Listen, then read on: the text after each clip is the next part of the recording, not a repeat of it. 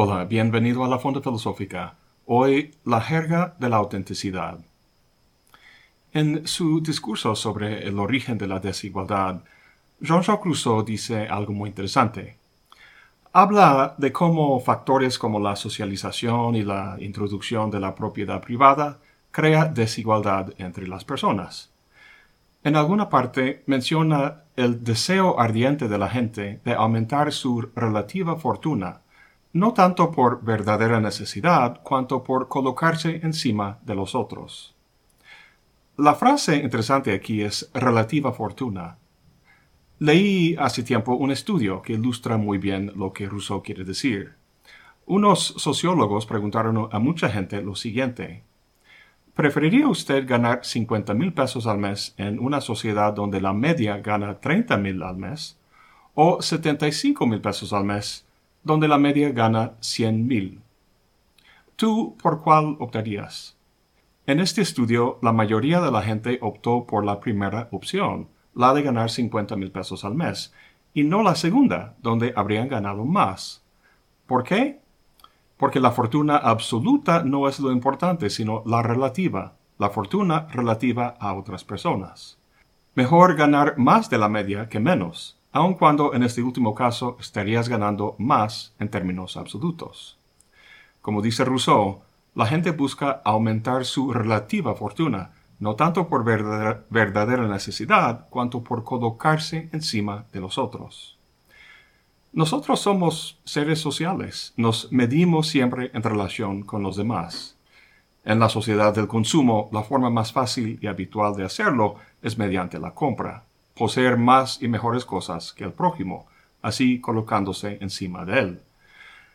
Sería muy fácil criticar las hordas que van de shopping como ratones en un laberinto buscando su premio. Mucho más interesante sería dirigir la vista crítica a nosotros mismos, a los que desde la filosofía harían esa crítica.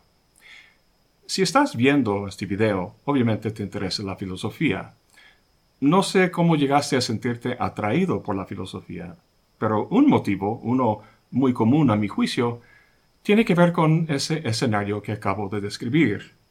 Uno ve la media de la humanidad como superficial y vano, fácilmente manipulado, pasivo en su consumo de entretenimiento.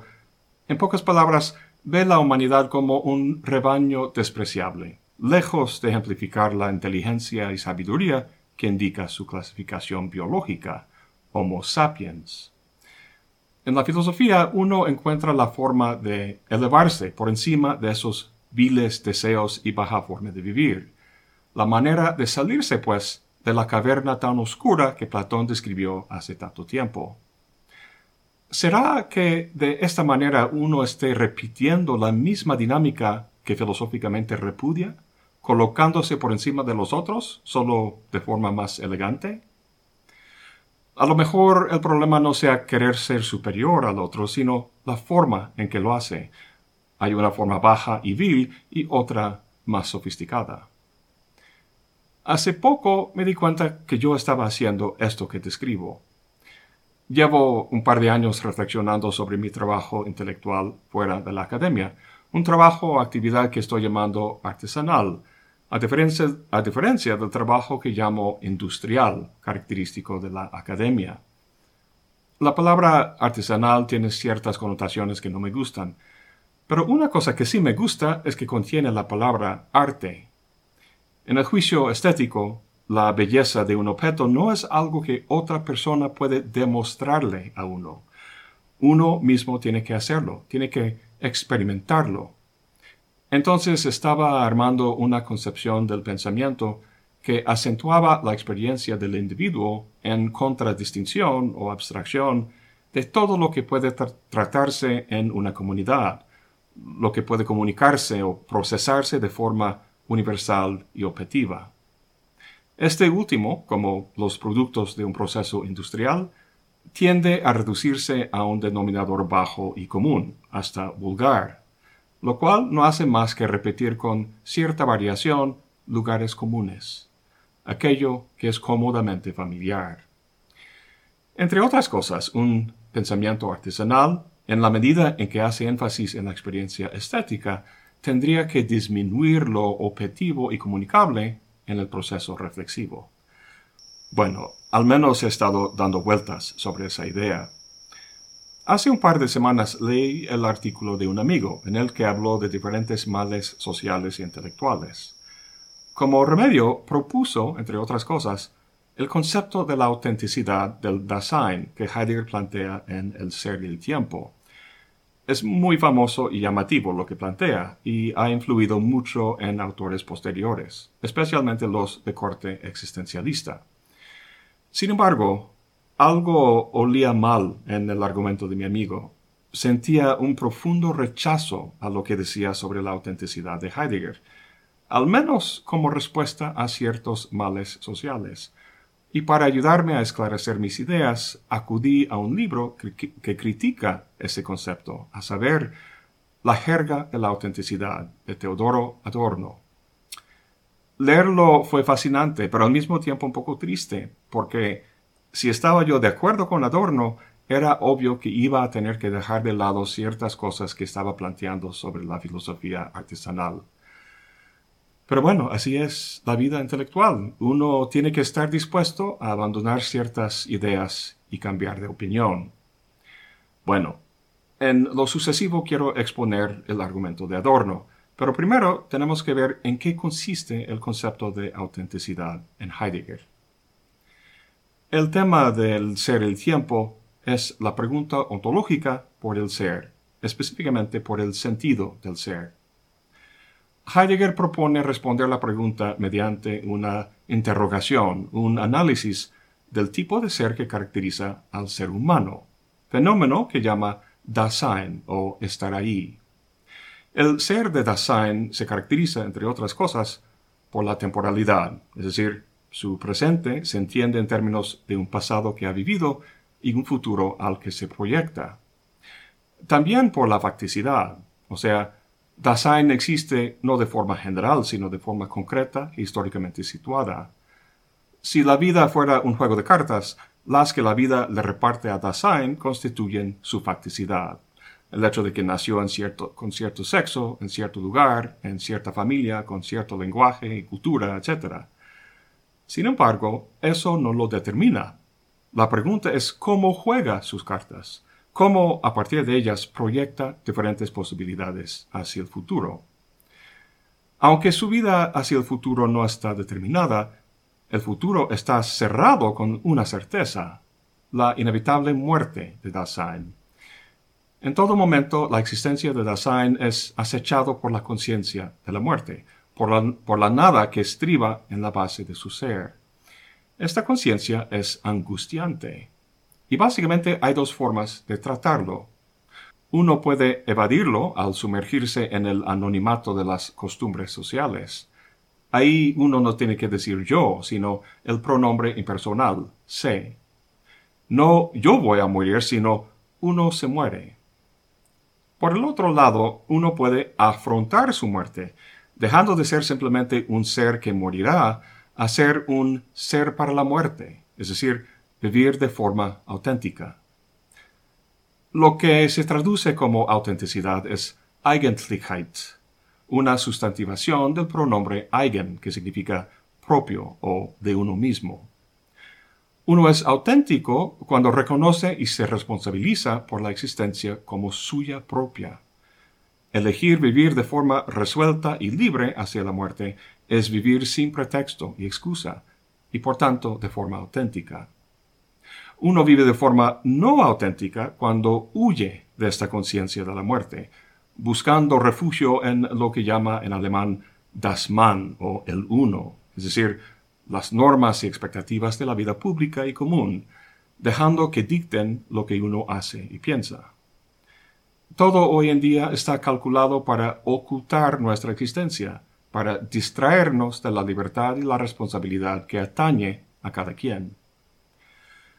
Bueno, todo eso suena muy bien. Como había comentado al principio, la conciencia de muchos de los que adoptan una actitud filosófica en la vida tiene que ver con ese distinguirse de la muchedumbre, alejarse de los banales y superficiales criterios del rebaño. Por ello, el discurso de Heidegger en su famoso libro viene como el anillo al dedo. Explica y justifica una profunda postura que muchos tienen ante el mundo, una postura que yo compartía pero que ahora veo muy problemático. Lo que me hizo cambiar de opinión fue ese libro de Adorno que les comenté. Pues vamos a revisar su argumento. En el alemán original el título es La jerga de la autenticidad, dos puntos, sobre la ideología alemana. Por alguna razón, este subtítulo no se ha incluido en la traducción del texto al español, ni tampoco al inglés, lo cual me extraña porque comunica dos cosas importantes. Primero, el texto es conocido como una crítica a Heidegger, y es cierto, Heidegger es el blanco principal, pero más ampliamente le interesa a Adorno tratar el pensamiento de moda en Alemania en su tiempo, lo que él llama la ideología alemana, a saber, el existencialismo. Las ideas de Heidegger posibilitaron el pensamiento de gente como Martin Buber y Karl Jaspers, filósofos que Adorno también trata en su texto. Segundo, Adorno pudo haber puesto como subtítulo sobre el existencialismo, pero eligió sobre la ideología alemana.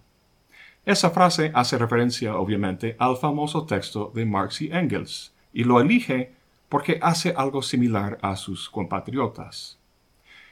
En el texto de Marx y Engels, la ideología alemana no es, desde luego, el existencialismo, sino la filosofía hegeliana, tal y como está representada en el pensamiento de los jóvenes hegelianos, como Feuerbach. Feuerbach era el héroe del joven Marx.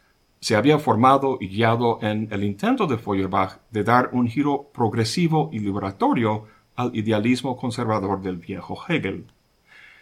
Sin embargo, a las alturas de escribir la ideología alemana, había llegado a ver los problemas y limitaciones del idealismo. En este texto empieza a plantear su visión madura del materialismo. En su famosa undécima tesis sobre Feuerbach, dice que los filósofos hasta ahora, incluyendo los de la tradición idealista, solo han hecho interpretaciones del mundo, el punto es cambiarlo. ¿Por qué cambiarlo? Porque está mal, porque la gente, al menos la gran mayoría, vive sometida a un sistema socioeconómico de dominación que les priva de su libertad y autonomía. En el ser el tiempo, Heidegger también identifica un grave problema que hace que el ser humano viva mal, de forma enajenada y desarraigada no es precisamente el capitalismo, sino algo mucho más general, a saber, el olvido del ser. La metafísica occidental ha dejado por atrás la pregunta ontológica por el ser, a seguir más bien un camino epistemológico centrado en el sujeto cartesiano. Como resultado, una racionalidad científica instrumental ha llegado a imperar, en la que la existencia concreta del ser humano no figura y no influye.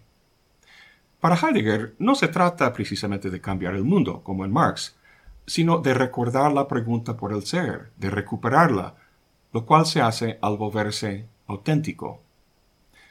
Ahora, menciono todo esto en el contexto de nuestra discusión del subtítulo del libro, la ideología alemana. Para Marx, la ideología es la de los jóvenes hegelianos como Feuerbach. Su pensamiento es ideológico porque a fin de cuentas no cambia nada, por lo que tiene el efecto de favorecer los intereses de las estructuras reinantes de poder. A mediados del siglo XX, la ideología alemana es, para Adorno, el existencialismo, tal y como se deriva de las ideas de Heidegger. Es ideológico porque, en vez de desmitificar las condiciones de la dominación y el malestar del ser humano, las encubre, invisibilizándolas tras un esquema ontológico que pretende ser la salvación del hombre. La palabra salvación no es gratuita. Como la religión, la ontología fundamental de Heidegger es como un opio que oculta a la conciencia de uno las fuentes reales de su miseria. En vez de buscar las fuentes de la enajenación, la angustia y la servidumbre en causas sociales estructurales, institucionales y sistémicas, es decir, en vez de buscarlas en el mundo exterior sociohistórico, nos dice que las busquemos en el interior. en vez de actuar de forma colectiva para cambiar el mundo, nos dice que cada quien es responsable de su propio bien. Claro está, Heidegger, a diferencia de los curas, no busca trascender los problemas de este mundo al postular un mundo posterior y trascendente. Su salvación es de este mundo. En vez de la fe en un mundo después de la muerte, una existencia auténtica, aquí y ahora, frente a la muerte. Aun cuando sea una filosofía arraigada en esta vida, en este mundo, la trascendencia que pretende efectuar es ilusoria. Y no solo eso, sino un tanto perversa. Dice Adorno en el texto, no es la objeción contra el lenguaje de Heidegger que, como todo lenguaje filosófico, esté plagado de figuras de una empiria por encima de la cual le gustaría elevarse, sino que de la mala empiria haga trascendencia. Lo que está diciendo es que el conjunto de existenciarios que articulan la estructura ontológica de Dasein, conceptos como angustia, el uno o Dasman, el cuidado, ser para la muerte y la autenticidad, entre otros, que estos conceptos son calcos de la mala realidad empírica. En otras palabras, Heidegger ha ontologizado la realidad sociohistórica existente. Es como si hubiera leído los manuscritos económicos y filosóficos en los que Marx detalla la situación del ser humano, su enajenación, la falta de libertad, etc. Lo que Marx identifica como un antagonismo social que tiene que resolverse, Heidegger convierte en una virtud, en un camino hacia la plenitud existencial de Dasein. Esa plenitud, la existencia auténtica, consiste en retirarse de la sociedad, de la habladuría y heteronomía del público anónimo, a reposarse en sí mismo, enfrentando de forma resuelta y heroica la inminencia de la muerte de uno. Esto, sin embargo, no es otro que un reflejo de las condiciones sociales que se dieron con el desarrollo de una economía de mercado, a saber, la privatización de la vida familiar, la despolitización de la clase media, y la conversión del ciudadano, miembro de una colectividad, en un individuo que consume.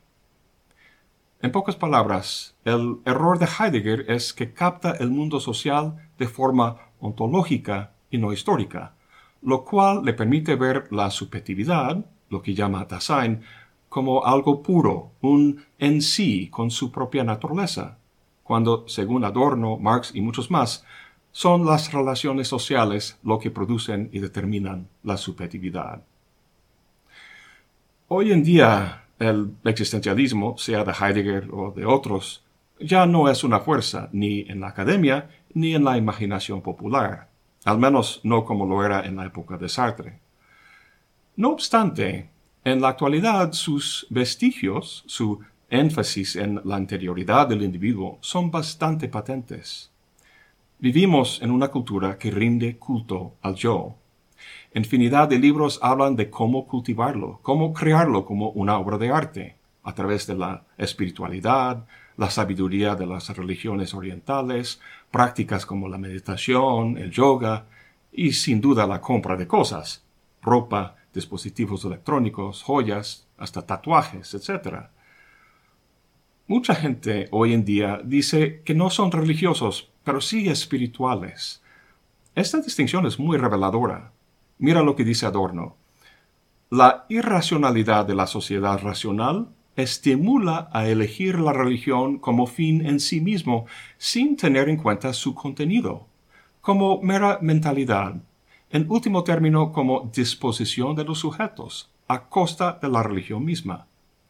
Uno no debe ser más que un hombre creyente, tanto da en que crea.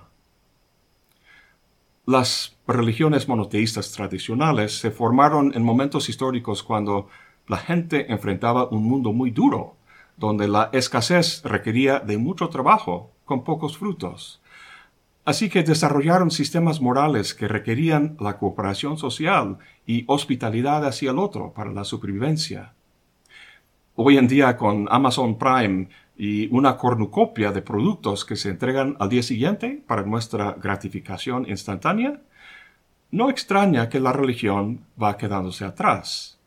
La espiritualidad New Age no exige obediencia ni tampoco fe, ni mucho menos la sensación de culpa. Como dice Adorno, no importa lo que crees, el chiste es ser tú mismo, realizarte, ser auténticamente tú. Como dice Simon Critchley, en un mundo sin sentido e inauténtico, lleno de reportajes mediáticos sobre guerra, violencia y desigualdad, cerramos los ojos y nos convertimos en islas. Puede que hagamos una pequeña oración a una oscura pero benigna diosa oriental y así sentir una tenue energía espiritual conectando todo, mientras escuchamos una bonita música ambiental en Spotify. La autenticidad, que no requiere de referencia alguna a nada fuera de sí mismo, es una evacuación de la historia. Si el individuo de los 60 y los 70 era el hippie, hoy es el hipster. El hipster que va a su clase de yoga con su Apple Watch puesto para medir su ritmo cardíaco, ese es el modelo de la individuación de hoy en día. Semejante modelo es factible y de hecho razonable porque problemas que son el resultado de antagonismos sociales se han convertido en problemas que parecen tener una base en el individuo. O sea, si no encuentras sentido en la vida, si todo lo sólido, como dice Marx, ha desvanecido en el aire, si te sientes desarraigado y enajenado, el problema eres tú y no la sociedad que te rodea. Pero no te preocupes. La sociedad, que es en mayor parte la fuente de tus problemas, te ofrece una manera de superarlos. Primero, seguir X y Y celebridad en Instagram. Fijarte en los productos que les rodean, para lo cual las compañías pagan una buena cantidad de dinero. Luego, comprar esos productos, incorporándolos en tu vida, en tu yo, de una manera única y auténtica, de la que luego tú puedes presumir en tus redes. De esta manera, la jerga de la autenticidad va de la mano con la mercadotecnia contemporánea y perpetúa el sistema que a fin de cuentas es, como hemos comentado varias veces, la fuente de tus problemas. Pero, momento, eso no suena nada a Heidegger. Ese hipster en Instagram es precisamente el objeto de la vituperación de Heidegger. Es el uno del público anónimo del que Dasein debe alejarse si quisiera existir de forma auténtica. Desde luego, eso del hipster y de Instagram no está en los textos de Heidegger ni de Adorno. De hecho, la vida auténtica, Heidegger la describe en términos bastante bucólicos, una vida simple, autosuficiente y artesanal. Sin embargo, el culto del yo, su cultivación consumista, es el punto hoy en día al que la jerga de la autenticidad ha llegado, lo cual podemos discernir muy fácilmente a partir de la dinámica que el mismo Heidegger ha planteado. Dice que, inicialmente y en mayor parte, Dasein no es sí mismo, sino que está perdido en el uno mismo, en esa dimensión anónima que caracteriza la vida social. Al sentir la angustia que provoca su mortalidad, si responde al apropiarse de sí mismo, de la propia posibilidad que su muerte define, se vuelve auténtico y así se distingue del uno, del Dasman. No es más, se salva de ello. O se salva o se pierde, la salvación o la perdición.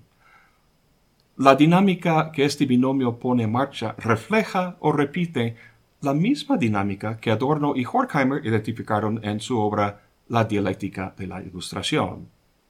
Ahí vemos que la idea de la ilustración es emancipar al ser humano de su sujeción a la naturaleza, la cual causa terror e incertidumbre. Lo hace al dominar la naturaleza. Pero dado que el ser humano también es parte de la naturaleza, termina dominando a sí mismo también. La autodeterminación es al mismo tiempo la autodominación. La salvación es la perdición. De esa manera, la ilustración se convierte dialécticamente en lo mítico, en aquello del cual quería escapar. En el caso de Dasein, para emanciparse del anónimo Dasman, Dasein tiene que dominarlo, o sea, tiene que excluirlo, rechazarlo, sin embargo, y aquí es donde se da el giro dialéctico, dado que el ser humano es social y que al menos inicialmente se encuentra inmerso en un entorno social, al rechazar das Man, rechaza o excluye a sí mismo, de la misma manera que el hombre ilustrado terminaba dominando a sí mismo. Lo que queda de Dasein, lo que le es propio, es una mera efímera formalidad, ser dueño de sí mismo, simplemente ser sí mismo. Así es auténtico, pero poco más. El punto de todo eso es que conceptualmente no hay nada que restrinja a Dasein a ser una persona simple con virtudes bucólicas, como quisiera Heidegger. Como dice Adorno, en nombre de la autenticidad contemporánea, sin embargo, incluso un torturador podría presentar toda clase de reclamaciones ontológicas de indemnización en la medida en que él no ha sido sino un buen torturador. Obviamente Adorno tenía en mente aquí los nazis. Si un nazi un esclavista o incluso un hipster hace lo que hace de forma propia, ¿qué impide que sea auténtico? ¿Qué impide que tenga la existencia que tanto ensalza Heidegger?